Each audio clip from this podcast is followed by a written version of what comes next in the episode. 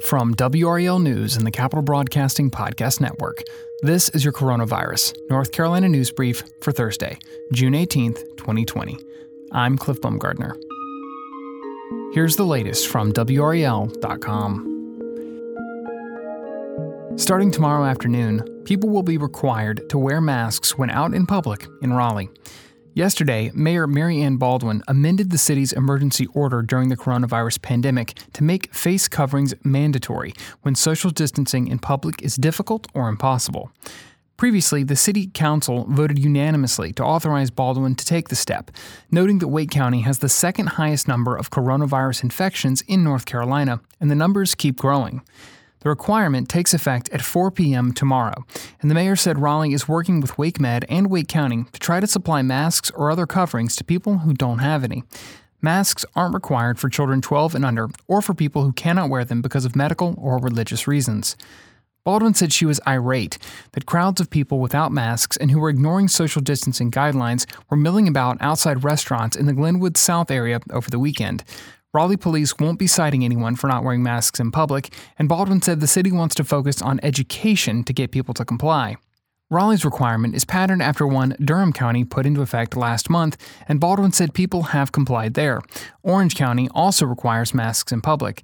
Baldwin said she hopes that supermarkets, restaurants, and other retailers will help enforce the requirement by informing customers who aren't wearing masks to cover their faces. Wake County officials said they won't enact a county wide requirement because Raleigh is one of the few municipalities to support the move. A spokesperson for Knightdale said the city is considering such a mandate, but almost every other town in Wake County has said they aren't interested in requiring people to wear masks to limit the spread of coronavirus. Today, state lawmakers advanced another bill to chip away at state orders keeping segments of the state's economy closed over COVID 19 voting a bill through committee that would let reception venues, arcades, and amusement parks reopen at lower capacities. The Senate Commerce and Insurance Committee also advanced a bill to keep state and local governments from banning 4th of July parades and fireworks shows this year.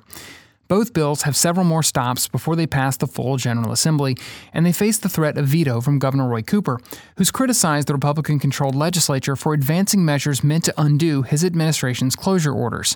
The bills would also limit his ability to close things down again if the state sees a spike in COVID 19 cases, which have been increasing steadily in recent weeks.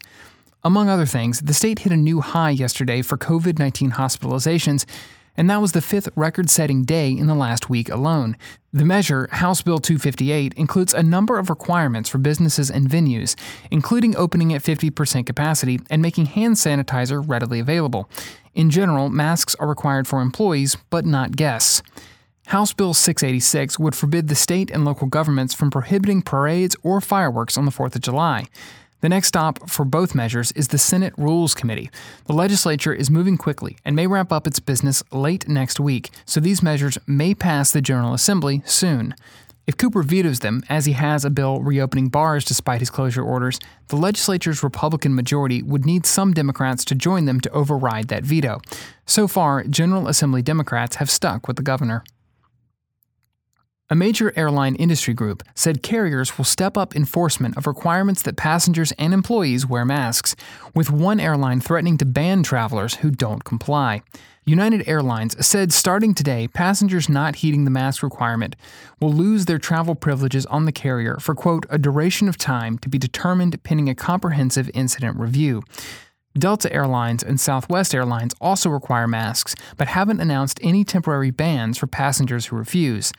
The move comes amid a steep drop in air travel and continued health risks in crowded enclosed spaces because of the coronavirus pandemic.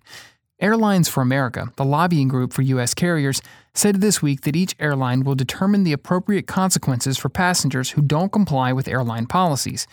The Association of Flight Attendants Union, which represents flight attendants at United and some other airlines, called for the federal government to mandate masks for passengers and frontline workers, calling them essential to keeping people safe and to rebuild confidence in air travel.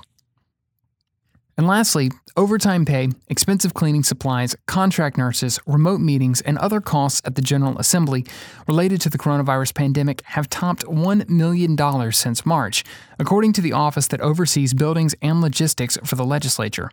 The disclosure came yesterday in a letter responding to Senate Democrats who had formally complained the day before about lax working guidelines at the legislature, which dropped a front door temperature check requirement as of Monday. Legislative Services Officer Paul Coble, a former Raleigh mayor and Wake County commissioner, said in response that the building will reinstitute temperature checks next week, while the House and Senate are in session. In that response, Coble also ticked off efforts to keep the building safe. Many committees moved to online meetings, which generated costs, and the legislature purchased masks, gloves, sanitizer, and other supplies for lawmakers and others who work in the General Assembly building and the Legislative Office building nearby. Coble said his office brought in electrostatic cleaners, which spray a mist of disinfectant, and insists that while not all of the safety measures are immediately obvious to observers, they are very effective. This has been your Coronavirus North Carolina News Brief for Thursday.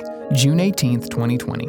As always, if you like the information and resources you get from this show, let us know. Leave a rating and review wherever it is you listen.